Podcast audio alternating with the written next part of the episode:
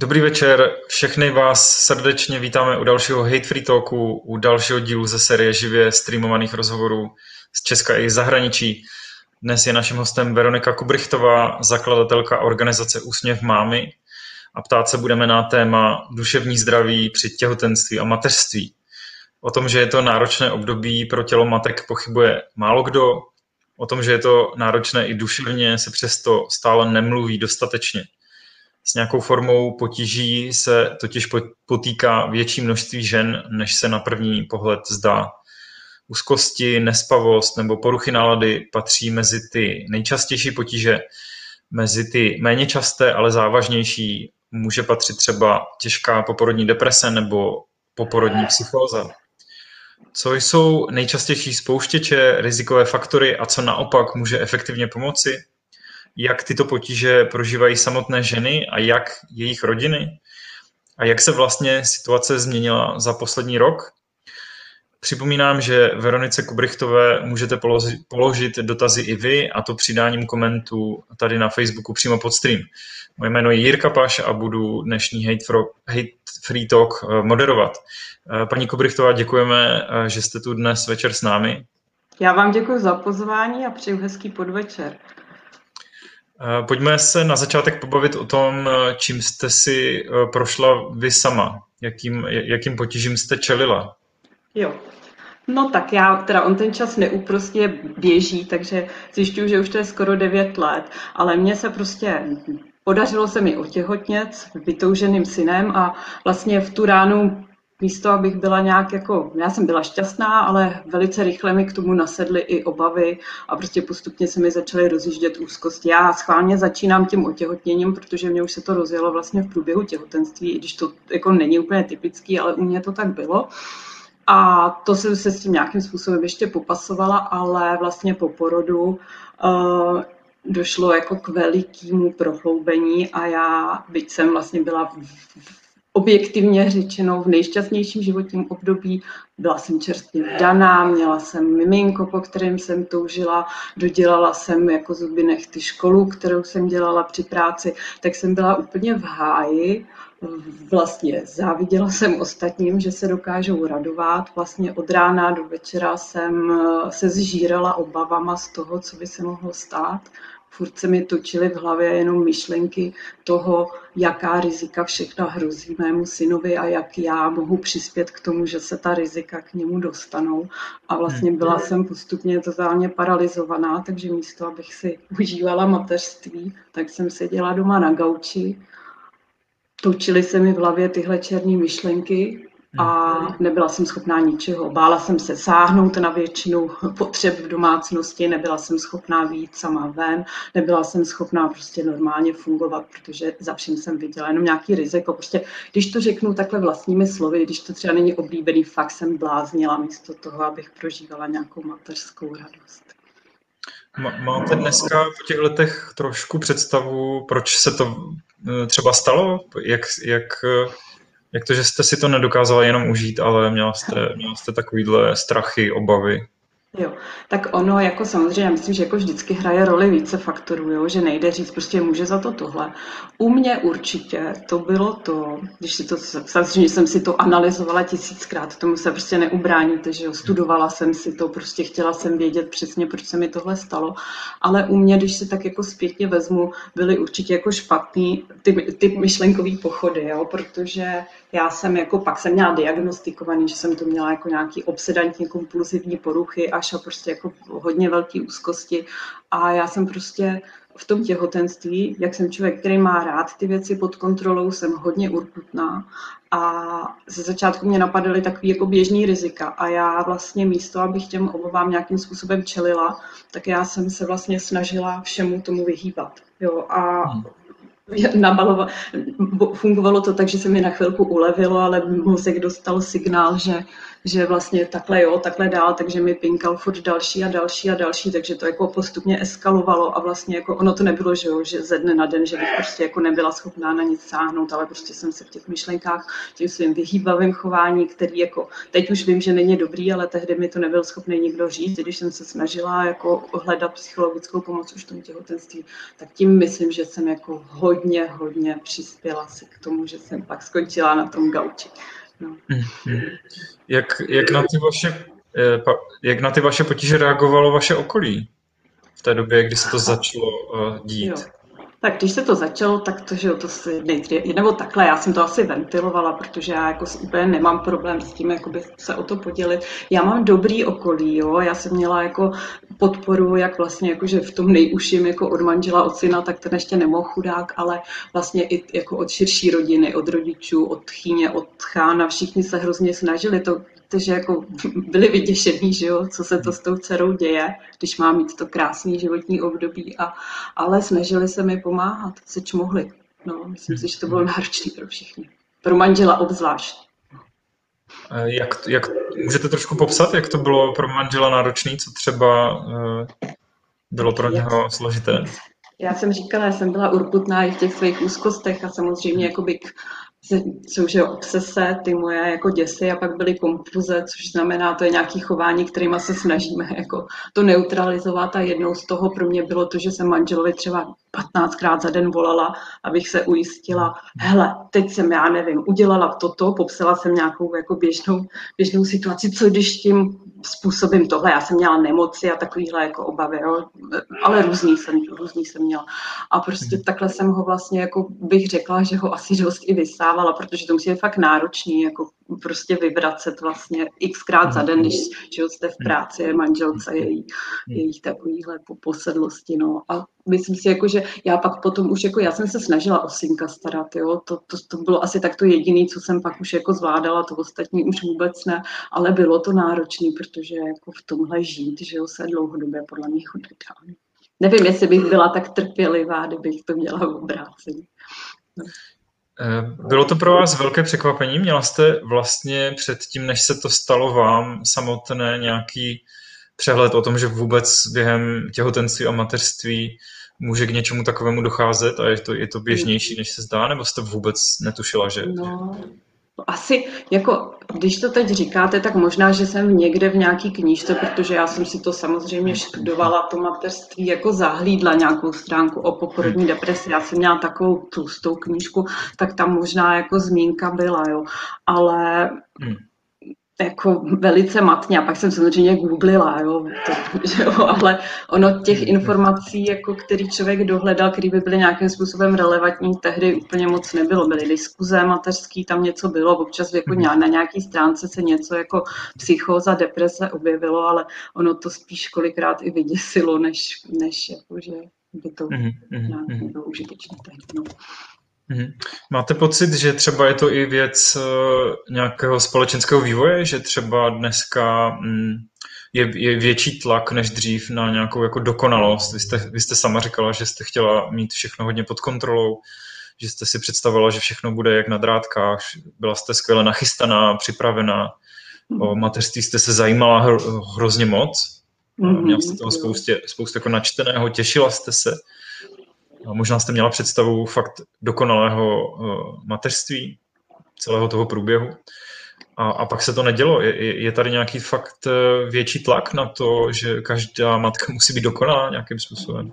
Tak jako asi ano, jo, pozorujeme to. Já nevím, jako jenom přemýšlím, jestli jako u mě tam byl, jako ten tlak jsem si tam sama na sebe vyvíjela taky, jo, hmm. ale, ale vlastně eh, je tam ten tlak, protože máme sociální sítě, jsou i časopisy, tam to mateřství je let, kdy jako zobrazovaný úplně jinak, než potom ve skutečnosti funguje. A možná ba naopak jako je tam až takový jako boj v tom, nebo ne boj, ale no závod takový, jako kdo to má ide, kdo to, u koho to je ideální a hezčí a tak, takže jako nějaký tlak určitě na maminky je a pozorujeme ho od těch maminek, když se nám potom ozývají a popisují ty své potíže, že to, že to tam často zmiňují. No, takže ano. Jakou roli v tom hraje třeba internet, jako taková uh, všeobecně skvělá studnice dobrých rad a informací, co a jak má být. Může to lidi hodně mást, může to být vlastně i nebezpečné,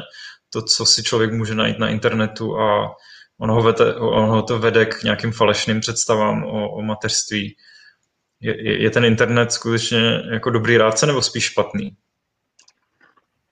Jak se to vezme? No tak jako na internetu je ledacos, že jo. Hodně hmm. jako by si myslím, že žijeme těma sociálníma sítěma, kde kolikrát uh, je tam i tlak na to prostě to mateřství třeba výst nějakým směrem, jo, ať už jsou to prostě nějaký, jako co se týče kojení, co se týče tohohle z toho, jak to má být jako správně, jo, těch možností, jak to má být správně je spousta, ale prostě jako ta tendence jakoby nějak to jako škatulkovat to mateřství tam je a jako na těch sociálních sítích prostě vypadá všechno jinak. Já vím, že jsou jako, že začíná se jako vlastně jako bych řekla víc a víc profilů, který třeba sdílejí i tu realitu, ale, ale prostě jako obecně se tam spíš dává to hezký.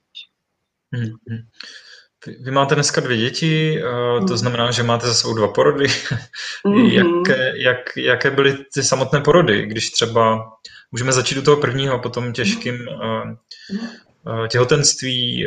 Byl ten porod nějakým způsobem přelomový, nebo si ty potíže pak ještě zhoršily?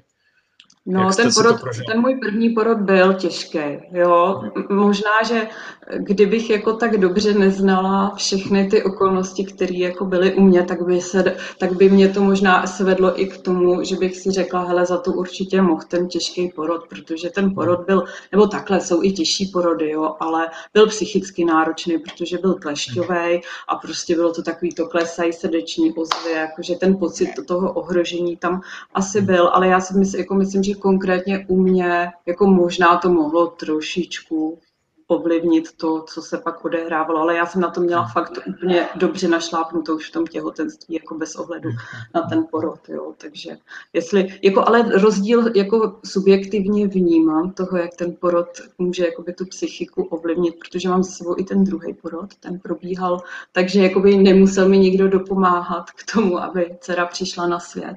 A už ten jako pocit v zápětí byl úplně jiný, než, než vlastně u toho syna, když jsem byla spráskaná, volala jsem manželovi, aby za mnou přišel do porodnice, když to u dcery jsem opravdu by se vracela myšlenkově k tomu aktu toho dokonání toho porodu, jako vlastně k tomu, že jsem to zvládla sama. Prostě hrozně mě těšilo o tom přemýšlet, takže jako ten start, nebo on ten start je už jako většinou v tom těhotenství, ale jako určitě to na tu psychiku si myslím i podle mého subjektivního prožitku vliv má.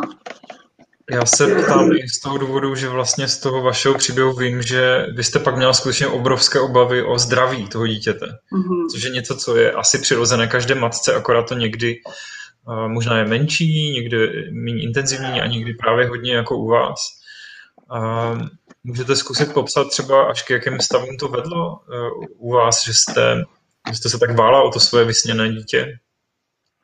No, jako to, to, co jsem tady popisovala vlastně, nebo teďka nevím, jestli třeba jako neodpovídám špatně, ale, ale prostě já jsem opravdu byla paralizovaná, že jsem se bála udělat cokoliv prostě, abych se jako něčeho nedotkla, nepřinesla na něj nějakou nemoc, nebo nevím. No, jako, já jsem to měla dost specifický, že jako každý si neseme nějaký ty svoje obavy, prostě, jo, ale já jsem tyhle ty obavy měla opravdu už v tom těhotenství, takže jako asi by se dalo říct, že ten porod to jako prohloubil, ale hmm. to nebylo, že by se to nějak jako odklonilo diametrálně od toho, že jak to bylo předtím. Já si myslím, že po tom porodu spíš pak hrály roli další věci, jako že člověk se prostě nevyspí v tom mateřství a, a vlastně já jsem pak ani moc nejedla a, a tak. No. Takže už jsem byla vyčerpaná celkově, tím pádem jako vyčerpaný organismus je mnohem víc náchylný na, hmm na to. Na, na nějaký duševní uh, výkyvy.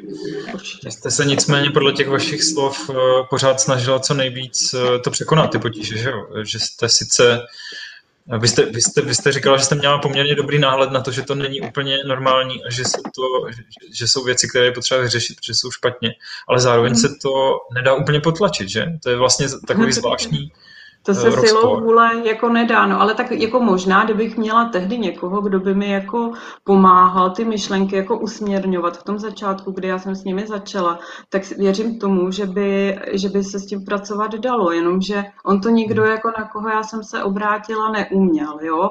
Já jsem chodila k psycholožce už v těhotenství, jsem vlastně jako zbystřila, já jsem věděla, že to není OK, jako ono to OK nebylo, ale, ale prostě jako ne, nebylo to špatný, ale jako nepracovalo se tam konkrétně u mě tady s tím, takže vlastně se mi to furt jako točilo jo, dál. No. Mm-hmm. Ještě jedno takové velmi těžké téma, které jste řešila u sebe a samozřejmě asi se s tím potkáváte často ve své praxi v organizaci Úsměv mámy, je, jsou výčitky svědomí po tom porodu, když ne, i hned nesplane ta hodně očekávaná hmm. bezmezná láska k dítěti. Je to tak? Je to něco, s čím se zase potýká více žen, než se zdá na první pohled? Určitě. To je hodně častý, jako s čím maminky jakoby bojují, že mají pocit, že by tam jako ta měla vzplát okamžitě, jenomže jsou vyčerpaný, kolikrát ten porod prostě jako třeba z nějakého důvodu jako neproběhne úplně jako jednoduše, tím pádem třeba tam nezafungují ani ty hormony, prostě, které jako můžou dopomoct k tomu jako okamžitému vzplanutí. A prostě tím, jak je to náročný, jak je to velká změna, tak je to jako naprosto přirozený, si myslím, že ta láska jako nevzejde hnedka, protože ono to miminko ani jako neumí v tom nejútlejším věku jakoby vracet, že jo, tu energii, kterou do něj maminka nebo rodiče investují. A tím pádem jako setkáváme se s tím často, ale vždycky říkáme maminkám, že to je pořádku, že prostě ta láska naskočí jako minim, jako opravdu ani snad nevím, jestli znám nějakou maminku, který to nenaskočilo. Jo, akorát nedokážem slíbit, bude to za 14 dní, bude to za měsíc, prostě vždycky je potřeba, aby člověk jako začal sám od sebe a, a prostě když pak jsou ty mámy v pohodě, tak ta láska, ta tam, ta tam je, ta tam, jako ona tam třeba je, ale jako nemusí se zrovna jako intenzivně projevovat ve chvíli, kdy člověk je fakt vyčerpaný a zápasí, zápasí s něčím vnitřně. Hmm. Další takové téma, které je jednak osobní a zase i ho řešíte ve své organizaci je kojení. To je taky věc opředená spoustou mýtů a spousta lidí, spousta matek asi s tím nějakým způsobem bojuje úspěšně nebo, nebo méně úspěšně uh-huh. a promítá se to i do jejich duševního zdraví. Můžete trošku psat, jak souvisí kojení a, a třeba duševní pohoda a, a naopak psychické potíže? Tak určitě jako spíš popíšu některé jako věci, které se kolem toho kojení točí a se kterými mhm. my se setkáváme. Jedna věc je, jako, že obecně teďka je jako hodně braný. Ono dá se říct, že do určitý míry je to v pořádku, že jako kojení je to nejlepší pro miminko. Jenomže pro hodně žen je to hodně náročný. Z mnoha důvodů. Jo? Prostě můžu, tam může být jako asi opravdu cokoliv, jako co třeba nějakým způsobem to kojení narušuje. Jsou i maminky, kterým kojení, i když to říká, že to tak není, prostě nedělá dobře. A my se hodně setkáváme s tím, že když se maminkám něco z toho jako nedaří dobře, konkrétně to. A on to třeba může být i přirozený porod, nebo to, že dostane maminka hnedka po porodu miminko k sobě, že neproběhne takový ten bonding. Tak prostě maminky někdy mají pocit, že jako selhali tím, že se jim něco z toho, co se jako představovali, nepodařilo a řeší tam potom výčitky svědomí. A hodně to může opravdu někoho to dokáže sejmout fakt hodně, protože mají pocit, že kojení je to nejdůležitější, co můžou tomu miminku dát, tak my se jim snažíme vždycky říct, že to není to kojení, co můžu tomu miminku dát, to nejlepší, nejlepší. Proto miminko je ta máma. A pokud je ta máma v pohodě, tak je to mnohem víc top pro to miminko, než, než kojení. Jo, prostě stává se to, nemyslím si, že jako je to něco nezbytného. Druhá věc, která se vlastně točí okolo toho kojení potom u těch maminek, které mají třeba i závažnější psychické potíže, je to, že občas mají pocit, že jim není pomoci, protože jsou, jako, pak když jsou ty potíže závažnější, tak samozřejmě dost často do hry vstupují i nějaké léky a řeší se kojení versus léky. Miminko, nemůžem kojit. Hodně se setkáváme bohužel s tím, že jako doktoři asi z opatrnosti prostě třeba i sami řeknou mamince, že prostě dokud kojí, dokud kojí, tak nic nej, nejde, což hmm. není úplně tak pravda. My hodně spolupracujeme vlastně s ambulancí v Národním ústavu duševního zdraví, kde toto hodně intenzivně řeší a těm maminkám je pomoci i touto cestou, jo. Akorát mhm. prostě je potřeba třeba, když to nevyjde někde, tak se nebát jako obrátit dál, protože jako setkáváme se s tím často, že, že, že jsem jako i já třeba měla, jak říkám, já už jako nejsem tolik v přímém kontaktu s těma maminkama, který to řeší, jo, máme na to spoustu šikovných žen, ale jako občas se ke mně nějaké věci dostanou a volala mi třeba vyděšená maminka, která měla jako léky, které, byly, které jsou v podstatě jako léky první volby u kojících mhm. žen. A, ale měla od lékaře jako informace takový, že jí to hodně vyděsilo a vlastně se bála je užívat. Mhm. Tak tam potom jakoby zbytečně se oddaluje ta pomoc, protože když jsou ty potíže jako hodně akutní, tak, mhm. tak je to potřeba prostě. Tak když to jste... se ještě váže ke kojení. No. Pardon. Když jste to už zmínila, tu, ty prášky, tu farmakologii, vy jste, vy jste sama si pomohla v té akutní fázi nějakým, nějak, nějakýma farmakama. Můžete trošku popsat, eh, jak, jak, to, jak je to bylo? Jak, jak vám to pomohlo nebo nepomohlo? Mně to, mně to pomohlo hodně. Já jsem se samozřejmě snažila ze všech sil najít eh, pomoc jiného rázu, protože samozřejmě jsem řešila úplně to stejný. Jednak jako, že mě určitě není pomoci, když kojím. Já jsem hodně kojit chtěla. Já jsem patřila mezi ty, pro které bylo kojení to top a jako přesto nejel vlak. Dokonce vím, že jsem se jednou obrátila do, na Centrum krizové intervence a pak mi zapsali do papíru jako něco v tom smyslu, že jsem jako až umanutá s kojením, prostě jo, ale já jsem byla vždycky jaká urputná ve všem těch, těch. No a ale takže já jsem toto řešila u sebe, takže nejdřív jsem si myslela, že mi není pomoci, pak uh, vlastně, a i mi to několik lidí řeklo, jo, pak vlastně jsem vodně, jako od nějaký jedný psycholožky dostala informaci, že ale nějak to jde, takže pak jsem vlastně se dostala k informacím, že jako jsou i antidepresiva, se kterými lze kojit. A mhm pak jsem brala antidepresiva a to bych řekla, protože já už jsem na tom byla jako opravdu mizerně. Já jsem, se, já jsem chodila asi ke třem jako psycholožkám, jo. to nebylo, že, že bych jako si řekla tak jenom léky, to bylo to poslední pro mě v tu chvíli. Já jsem to oddělovala, co jsem mohla, ale pak už jsem opravdu nemohla, tak jsem si řekla tak jako dobře, no tak už mi asi jiná cesta nezbývá, protože jinak jsem měla pocit, že skončím fakt zavřená někde už nebudu běžně fungovat. Jako, to nešlo, já jsem prostě nebyla schopná jít nakoupit nic. Já se, vždycky mě tam něco vyděsilo a pak jsem byla paralizovaná. Takže mě toto pomohlo být teda na začátku užívání, to bylo ještě asi tisíckrát horší. Jo. To bylo očistec nebo peklo, nevím, k čemu bych to přirovnala. Trvá to, než zaberou a často to ještě prohloubí ty potíže.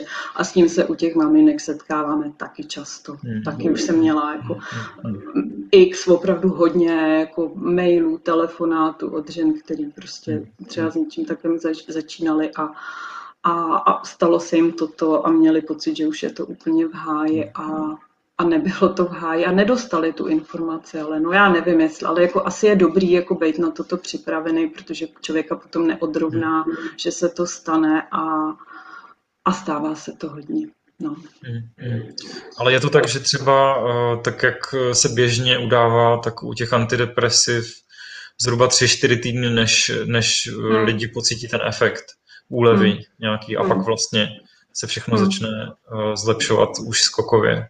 Jo. A samozřejmě pak je dobrý jako na sebe pracovat, jo, na těch myšlenkách dál, že jo, jakože neříct si, hele, tak jako dobrý, protože jako furt je to jako perlička nějaká nebo pomůcka, jo. I když třeba jako, jo, věřím, že prostě někdo to může mít v těle chemicky, takže to třeba potřebuje jako, jako i klidně na díle, je to v pohodě, ale jako zrovna třeba s těma úzkostma je určitě dobrý nějakým způsobem zkusit pracovat terapeuticky.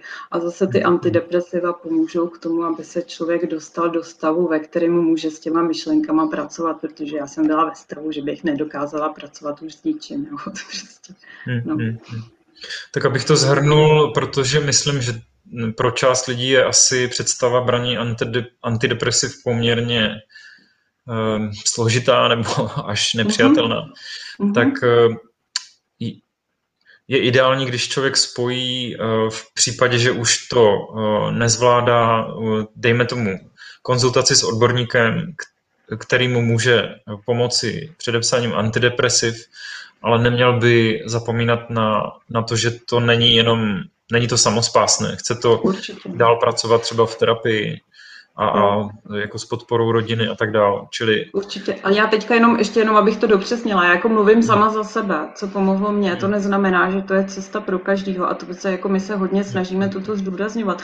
Kolikrát se jako na nás obrátí maminka, která řekne, hlavně nechci antidepresiva, je to její volba, já jí jakoby rozumím. A prostě tak se pak hledají cesty, jak to udělat jinak, jako pro každýho to není. Já jenom říkám za sebe, že pro mě to bylo něco, co mě podle mýho jako zachránilo, nevím, ne, nechci říkat před čím. No. Hmm, hmm. Čili je, je zase ale důležité mít ty nějaký do, dobrý kvalitní informace, aby mm-hmm. člověk věděl, co, co třeba eh, může být ta nějaká forma pomoci a že jich je víc, že to není mm-hmm. jenom prášky, nebo jenom terapie, nebo jenom mm. to musím zvládnout sama. Jo. Teď možná jedna taková velmi těžká, eh, až filozofická, nebo, nebo asi, asi poměrně složitá otázka. Jak člověk pozná, že by si měl říct už o pomoc?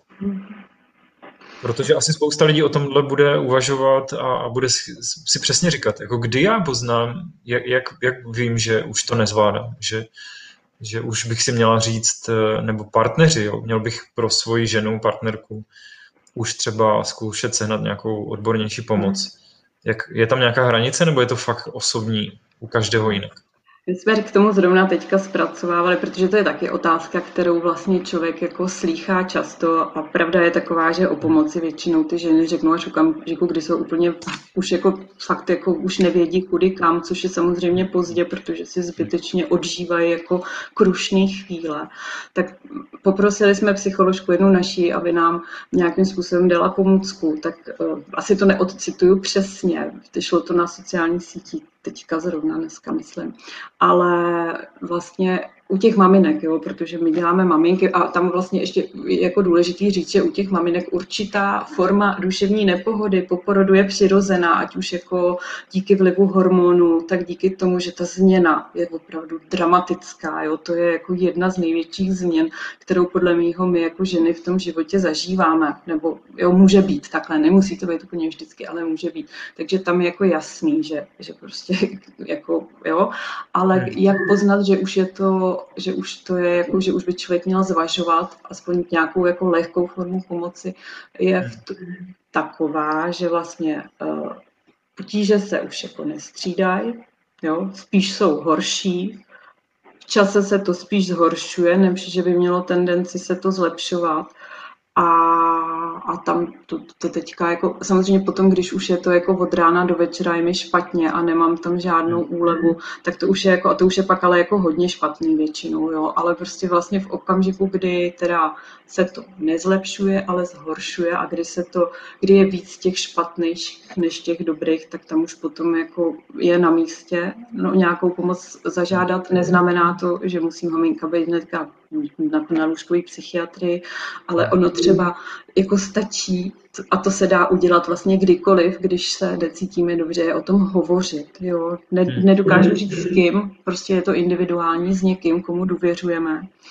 A nebo potom třeba zkusit, jako my v úsměvu hodně jedeme na to sdílení, třeba i mezi těma maminkama, prostě ono ta sdílená těžkost trošku jako ubere na síle.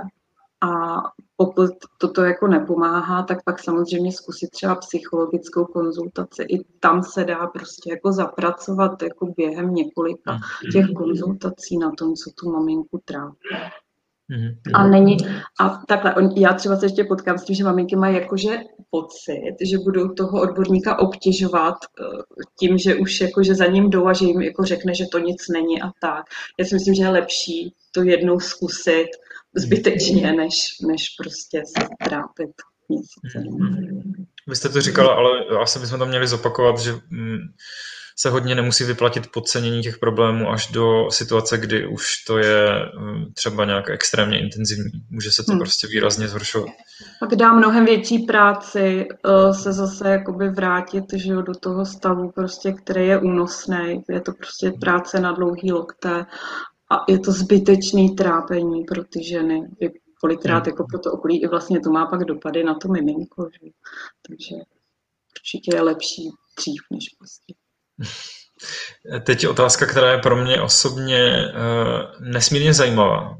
Uh-huh. Pokud podle těch statistik víme, že, to, že se to týká poměrně velkého množství žen, že třeba eh, nějaké emoční výkyvy může zažívat zhruba 50 až 80% žen po porodu, i díky tomu, co jste říkala o těch eh, hormonálních výkyvech je to jako běžnější, než, než to vypadá a ženy samozřejmě přirozeně v různých generacích spolu sdílejí spoustu zkušeností o těhotenství, porodu i mateřství. Zdá se ale, že zrovna tohle téma není příliš častým námětem konverzací, přestože je dost pravděpodobné, že v rodinách si to lidi zažívají. Tak eh, proč to ženy nezdílejí? Je to něco, za co se stydí? No já bych řekla, že určitě jo, protože v okamžiku, kdy, než to někdo rozetne, že jo, v okamžiku, kdy okolo sebe jako slyšíte to, že je to hezký, že, že prostě tahle to zvládá dobře, vidíte, já nevím, na Instagramu fotku tamhle kamarádky, jak jí to sekne a jak to dává levou zadní, tak to není ten okamžik, kdyby člověk chtěl jako otevřeně hovořit o tom, že sám to nedává. Jo, takže v tuhle chvíli je to ten začarovaný kruh toho, jako, že tak nějak jako se k tomu nevyjadřuje, bych řekla nikdo. Když potom se o tom bavit začnete, tak často se ty jako ostatní ženy třeba přidají. Nebo já jsem to pak zkoušela sama, že jo, jako o tom a nejenom o těch jako úzkostech, které jako asi už, jako ty moje byly už jako jo, jo, libový, nebo jak to mám říct, ale prostě o těch klasických, klasických těžkostech, které to mateřství provází, jako to, že se nevyspíme, že vlastně pořádně nevíme, jak se o to miminko starat, že máme strach, jestli ho dobře držíme, jestli máme strach, jestli neuděláme chybu. Ono je to, já jsem si tak jako tady ještě vlastně před tímhle s tím rozhovorem jsem si dala ten čas, že jsem si i jako snažila si nakreslit, který ty věci si myslím, jako že za sebe, že přispívají k tomu, že se ty psychické potíže třeba můžou objevit, je zrovna u toho miminka, je to, že prostě najednou máme jako ohromnou zodpovědnost za něco křehkýho, malého. Mhm. Často to jako, často tam i ta velká láska je s tím spojená a vlastně nesmíme udělat chybu, že jo, nebo jako nesmí, že jo, jo, a to je prostě strašně tíživý, tíživý jako životní moment. Já to vím, jako já, když jsem se třeba snažila to jako i rozebírat s ostatníma holkama a snažili jsme se jakoby dobírat nějakých myšlenek, tak ono to tam je, že prostě člověk má fakt strach, jako aby neudělal tu chybu a tam ten strach z tohohle může být taky hodně tíživý no, pro, tu, pro tu mateřskou křehkou duši. No. Jo, já, já sám děti nemám a, a moc se v tom nevyznám, ale jedna věc, která mě zaujala, kterou jsem četl, že vlastně může být i psychicky dost náročné to, že lidi nejsou úplně připravení, že dítě po porodu nedává úplně tu zpětnou emoční vazbu, jakou lidi čekají. Že to miminko vlastně spíš eh, křičí, eh, je, je, je nějakým způsobem, jako třeba trvá, já vlastně nevím, jak dlouho, než se usměje než, než dá jakoby zpátky takovou tu lásky plnou zpětnou vazbu, kterou čekáme. Je to, je to problém, který často řeší maminky a možná jejich partneři? Jako, asi takhle, toto jako úplně se přiznám, že jsem jako asi snad neslyšela od nikoho. Jo? To neznamená, že to jako na to nemá ten vliv. Samozřejmě, že ono, když se to miminko usměje, tak to zahřeje na srdci a to prostě na tom začátku není. Na začátku je to miminko prostě takový jako vláč, had, takový, já to nechci říct nějak jako špatně, takový hadrový panáček, u kterého opravdu máte jako strach a nevíte, jak ho držet, prostě protože je malinký, křehký a, a tu zpětnou vazbu tolik opravdu nedává, i když jako samozřejmě jako může tam být to, že u mámy prostě je spokojený, klidný, to, když ho položíte jinam, tak ne. Jo, ale jako, že bych se setkala s tím, že by mi někdo říkal toto, v souvislosti s těma psychickýma potížema, tak to asi ne. Tam jako řeší ty maminky jiné věci, bych řekla. No. Hmm, my jsme se bavili o tom, že to téma není zdaleka tak diskutovaný ani společensky, ani teda v rodinách, eh, možná v různých komunitách, tak jak by mělo. Proto vy jste založila organizaci Úsměv mámy.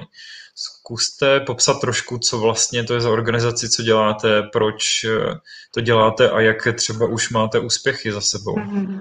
Tak já vám řeknu, jako, jak to vzniklo a pak ty úspěchy zkusím nějaký vykutat, ale, ale to prostě, jakože pro mě to bylo vlastně jako nějaký jsou, jako, jak to mám říct, jako způsob uh, seberealizace po tom, co jsem se jako vrátila do nějakého stavu, ve kterém se dalo fungovat. Jo? Úsměv máme. A, a vlastně uh, bylo to tehdy tak, že jsem si říkala, sama se mi špatně hledaly informace, zkusím udělat, hmm. nebo i vůbec jako jsem nevěděla, co mám se sebou dělat, tak jsem zkoušela, tak jsem si říkala, zkusím udělat něco pro ty mámy, který, který se to dotkne třeba po mně. Jo, vůbec jsem neměla nějakou vizi na začátku, já jsem tady spíš chodila, jako u nás ve městě byl nějaký program pro maminky, kde si každý mohl jako nějakým způsobem vymyslet nějaký svůj projekt a já jsem tehdy vymyslela tohle. A hodně mě to bavilo, takže to byl jako jenom ten začátek toho momentu, že ze začátku to byl asi jako spíš takový můj způsob nějaký opravdu jako seberealizace nebo spíš jako nacházení nový sama sebe po tom, co si myslím, že ten jako, ty úzkosti fakt byly pekelný, takže já jsem byla strašně ráda, že jsem jako se dostala zase do stavu, kdy můžu normálně fungovat. No a postupem času, protože jsem jako byla asi jedna z mála tady u nás, kdo jako o tom otevřeně hovořil, tak se ale ke mně přidávaly další ženy, které měly podobné prožitky. A těch žen je opravdu hodně. Čím víc, jako čím jsme dál, tím více nám těch žen jako ozývá a chtějí se zapojovat do té pomoci těm dalším ženám, což je hrozně jako povzbudivý, když tohle takhle máte prostě každý týden víte, že někdo, nebo zase nejde to už na mě, ale je to jako vždycky říkám, když pak jako někdy čelím nějaký frustraci z toho, jak se třeba k sobě lidi chovají někde v okolí, tak vím, že v tom úsměvu máme prostě vždycky se ukáže, že to lidský dobro prostě je a nikdo mi to nevymluví. No a tak jsme se jako postupně propojili ty síly, jako nejenom teda my matky se zkušeností, my jsme se snažili od začátku spolupracovat i s odborníkama tak, aby jsme jako poskytovali jako správní informace mohly směrovat na dobrou péči. Tady práce před námi je ještě hodně, ale v tuhle chvíli to vypadá tak, že vlastně máme v několika, myslím, že v devíti, teď jsem to počítala, v devíti ze 14 krajů máme vlastně buď aspoň koordinátorku nebo nějakou dobrovolnickou buňku, na kterou se mohou obrátit ty maminky, když se ty potíže dotknou zrovna teď. Uh, můžu s nimi sdílet ty svoje uh, zkušenosti nebo ty svoje jako zážitky a případně by měly být ty holky schopný je vlastně nasměrovat na nějakou odbornou pomoc, když je to potřeba. Za normálních časů se pořádaly i jako osobní setkání, což, jak víte, teď dlouho nebylo jednoduchý a uvidíme, jak to bude dál.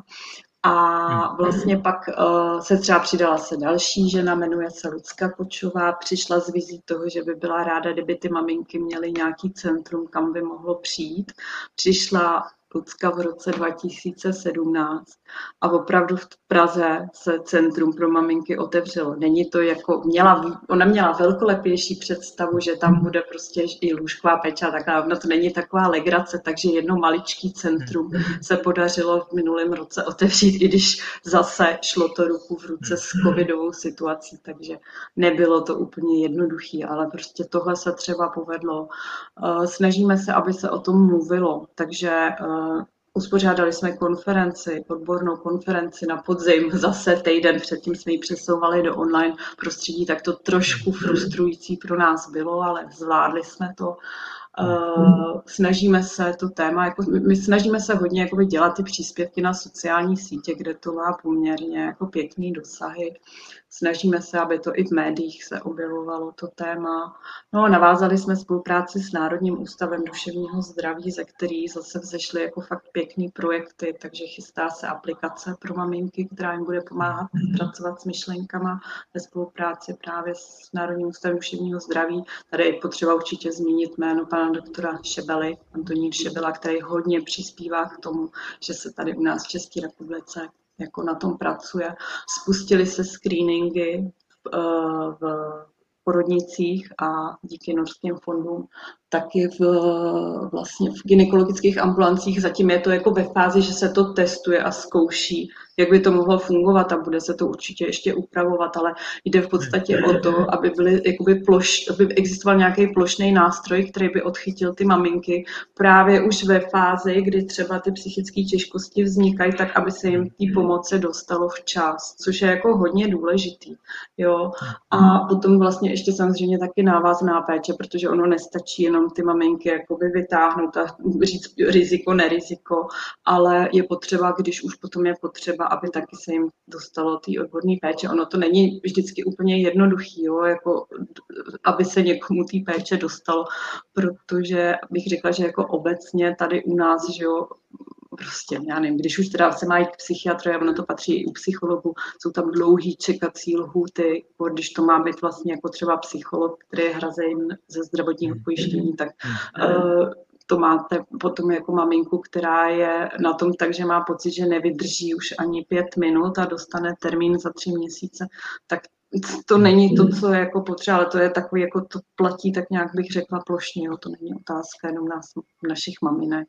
Tak snažíme se prostě v tom, třeba v tom pražském centru se pak povedlo, že jsme měli i psycholožky a že jako jsme se snažili o ty maminky postarat tak nějak včas. V Národním ústavu duševního zdraví se taky snaží aby se těm maminkám dostalo rychlého termínu, ale samozřejmě není to všude v České republice. I když se snažíme, jako máme prostě třeba šikovnou koordinátorku Renatu v Olomouci, která si to tam obšlápla celý, nebo obešla, bych to říkala, takhle, obešla celý a prostě ví, kam ty maminky může, může nasměrovat, takže hmm. jako, to je potom taky k nezaplacení, když máte takovýhle lidi k tomu úsměvu máme. A to já už jsem říkala, že to je pro mě zdroj velké radosti, lidé v úsměvu máme a lidé kolem úsměvu máme, takže Hmm. Takže tak. A teď nevím, jestli jsem neměla odpovídat na něco jiného. Ne, ne myslím, že jsme se dostali ty úspěchy, to, tak dál, asi by se to dalo považovat.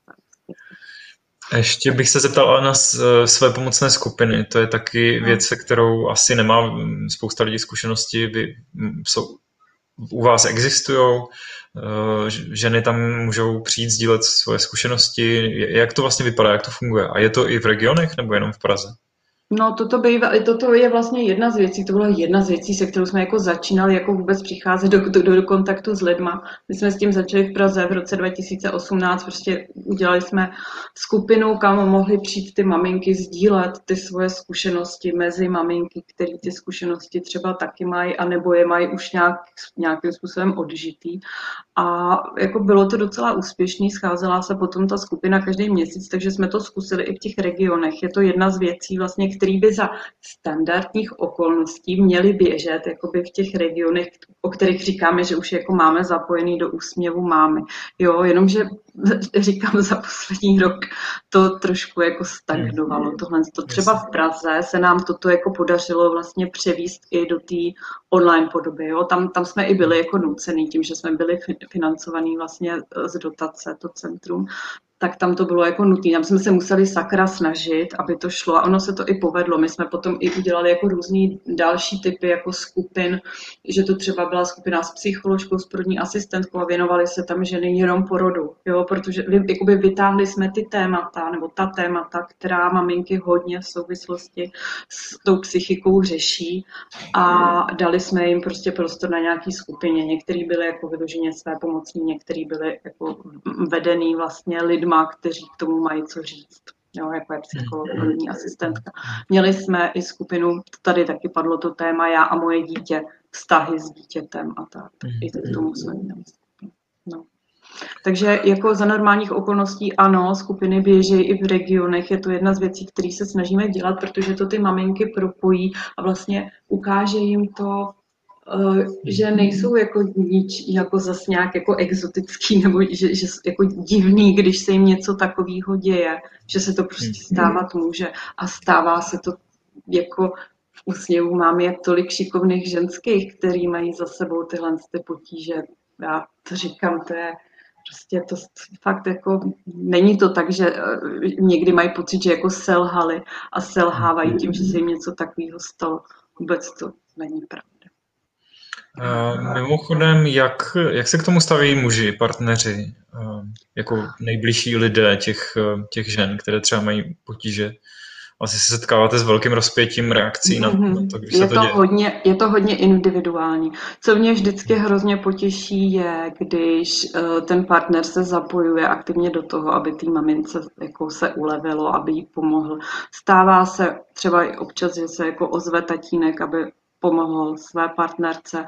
Když jsme dělávali ty skupiny, tak občas tam jako přišel i partner s maminkou. Chudák pak se třeba nestačil divit, jako co slyšel, ale prostě je to hrozně povzbudivý. A když víme, že má maminka takového partnera, tak je to jako jeden, nechci říct, že to je úplně záruka, ale je jasný, že prostě s té mamince se s tím bude pracovat líp, když tu podporu má, než když tu podporu nemá. A stávají se samozřejmě i případy, kdy tam ta podpora není kdy ta maminka třeba jako poslouchá i od toho okolí, že se lhává, že se má spamatovat, že má být ráda, že má zdravý dítě, že se má vzchopit nevím, zažila jsem třeba i jako, že, že hlavně nesmíš brát žádný léky a, a takovéhle věci, no, nebo že se za to třeba partner stydí před okolím, že se to jeho ženě stalo.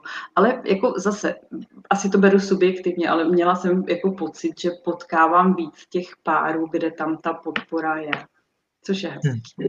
Hmm. Hmm. Hmm. A ještě um, mě zajímá, co, co právě ty další starší generace žen v těch rodinách.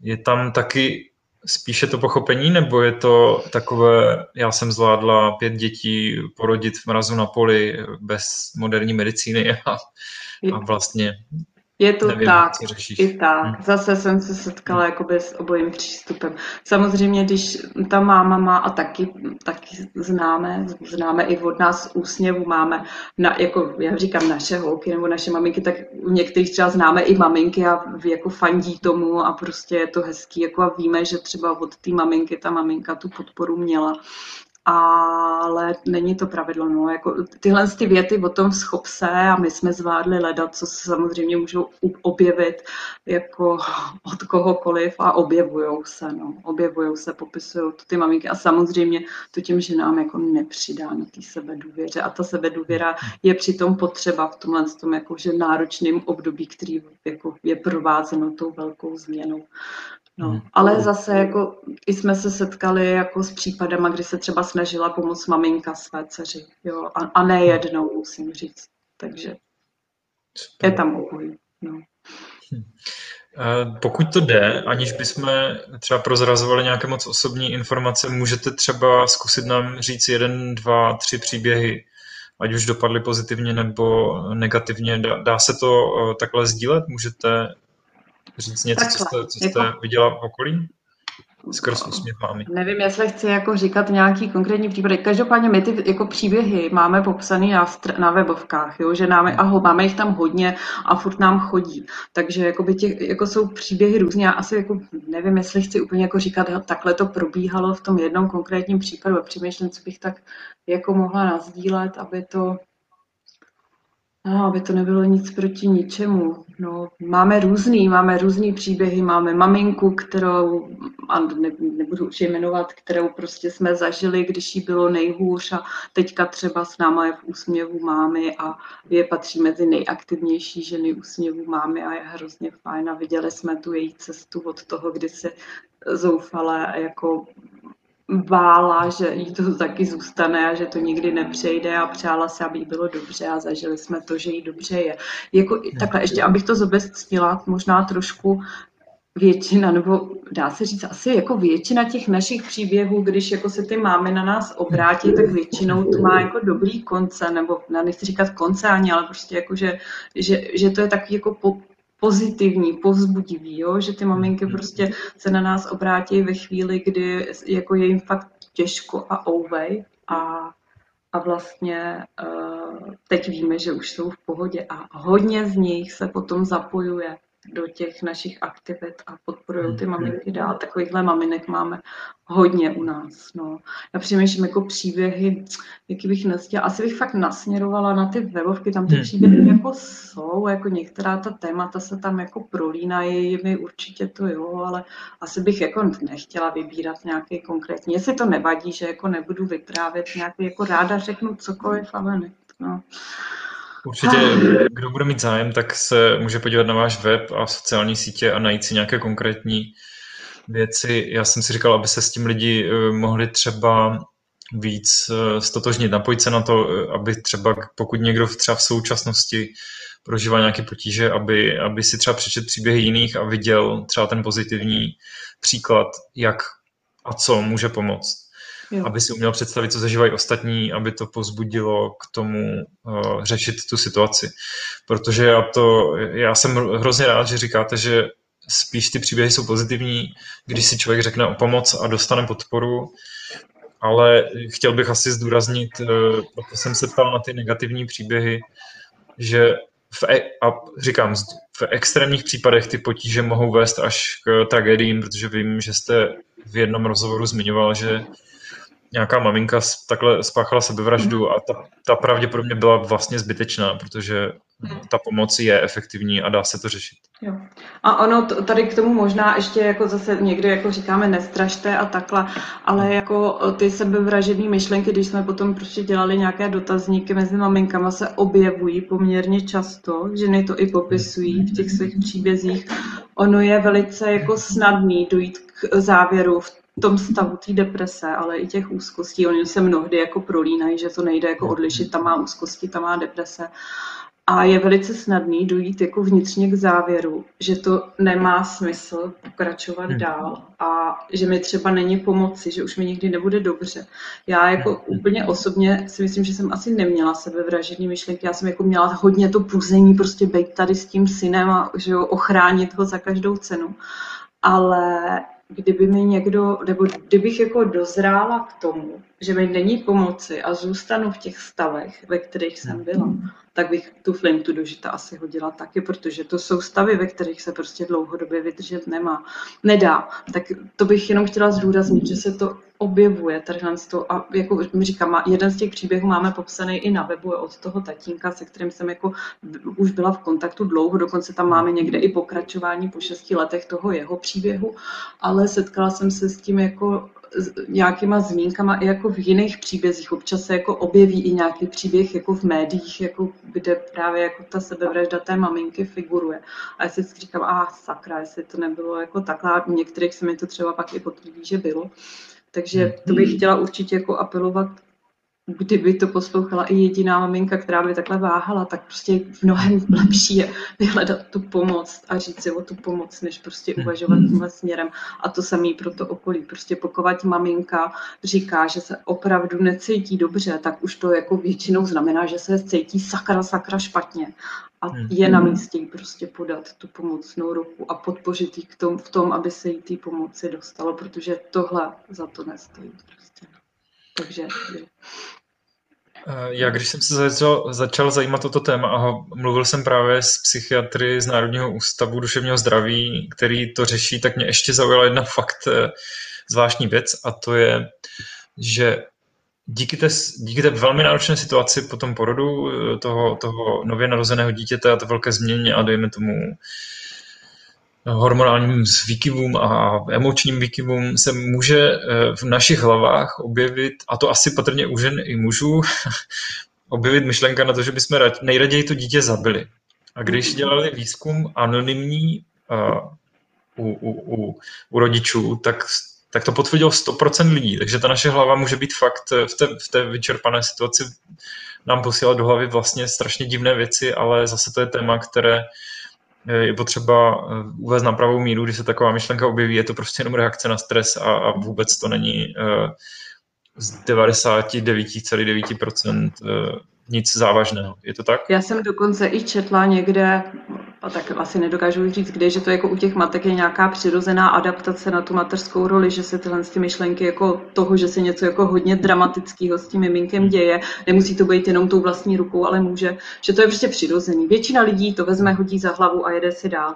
Pak ale máme maminky, citlivější maminky, které třeba mají sklony k těm úzkostem, který tady toto přesně jako přivede na pokraj totálního zoufalství, protože že jo, se ty myšlenky chytnou, začne se jim to vracet, mají pocit, že se jim děje něco nepatřičného, už se vidějí že jo, v těch příbězích, protože samozřejmě s tématem jako mateřské psychiky souvisí i známý termín, který se používá, už by se používat neměl, laktační psychóza, hmm. který vlastně má být o tom, že jako ta maminka ztratí kontakt s tou realitou a něco udělá.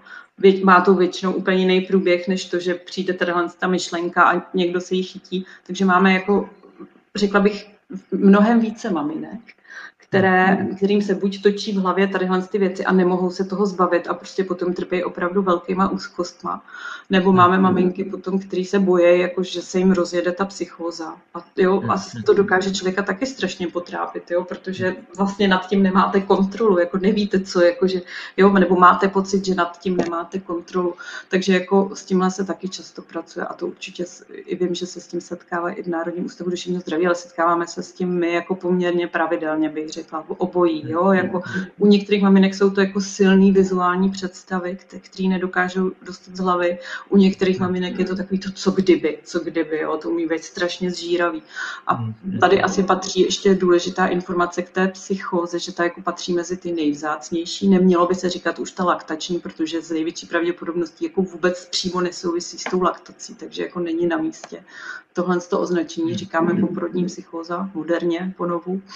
A, a vlastně ta se objevuje z pravidla uh, vlastně jako hodně rychle po tom porodu. A často taky bývá jako doprovázena vlastně nějakým jakože nespaním, jo? že ty maminky nespějí a hmm. potom se jim rozjede tady to. Tam potom ve většině případů, asi ve všech no nevím teďka, abych nelhala, protože vím o jednom případu možná, kde ne, ale tam to je potom jako o nějakém pobytu, třeba i jako o nějaké hospitalizaci, jo, ale hmm. zase ne jako dlouhodobé, prostě jenom tak jako do té doby, než se maminka stabilizuje. A taky máme v úsměvu máme maminky šikovný, který toto mají za sebou. No, ono podle, podle toho, co právě říkají ti psychiatři, tak uh, ta strašně důležitá informace je, že uh, právě ta spánková deprivace, ty, ty, ty, to nevyspání může být pro ten mozek strašná zátěž a ten hmm. pak eh, má takové zvláštní výkyvy nebo divné jo. myšlenky. A, a, a je to jako, jo, umí to odstartovat to, že vlastně ta maminka nedokáže spát. Tam je potom potřeba jakoby rychle řešit to, že nemůže spát, aby se právě jako předešlo tady s těm dalším věcem. No. Mm-hmm. Nám, nám zbývá asi tři minuty do konce. Mě, mě by ještě zajímala jedna věc, která, která si myslím, že hodně souvisí i s námi na Hate Free a to je, že my se setkáváme často s lidma, kteří nějakým způsobem dokázali svoje potíže nebo svoje nějakým způsobem těžší životní osudy, eh, svoje, svoje životní příběhy přetavit v pomoc ostatním. Je něco, co byste chtěla říct v tomhle smyslu? Je, proč je to vlastně nějakým způsobem i pro vás zajímavý? Eh, co vám to dává? Vy jste říkala, no. že máte radost, to je, to je hezké, je to, je to, asi vám to změnilo život možná? Určitě. Já zase nevím, ono se to ne, asi ne, ne, není jako, že to bláznit a tohle chci říkat, ale my si jako regulérně někdy říkáme v úsměvu máme, že jsme rádi, že jsme se po tom porodu zbláznili, protože jinak bychom nikdy jako nezažili to, co zažíváme. Jo. A ať už je to vlastně propojení s těma lidma, kteří jsou fakt úžasný, ale ať už je to vlastně, on totiž člověk, jako když si projde nějakou takovouhle, jako řekla bych, těžší životní zkušenost, zkušeností, tak ono trošku přehodnotíte i ty svoje priority.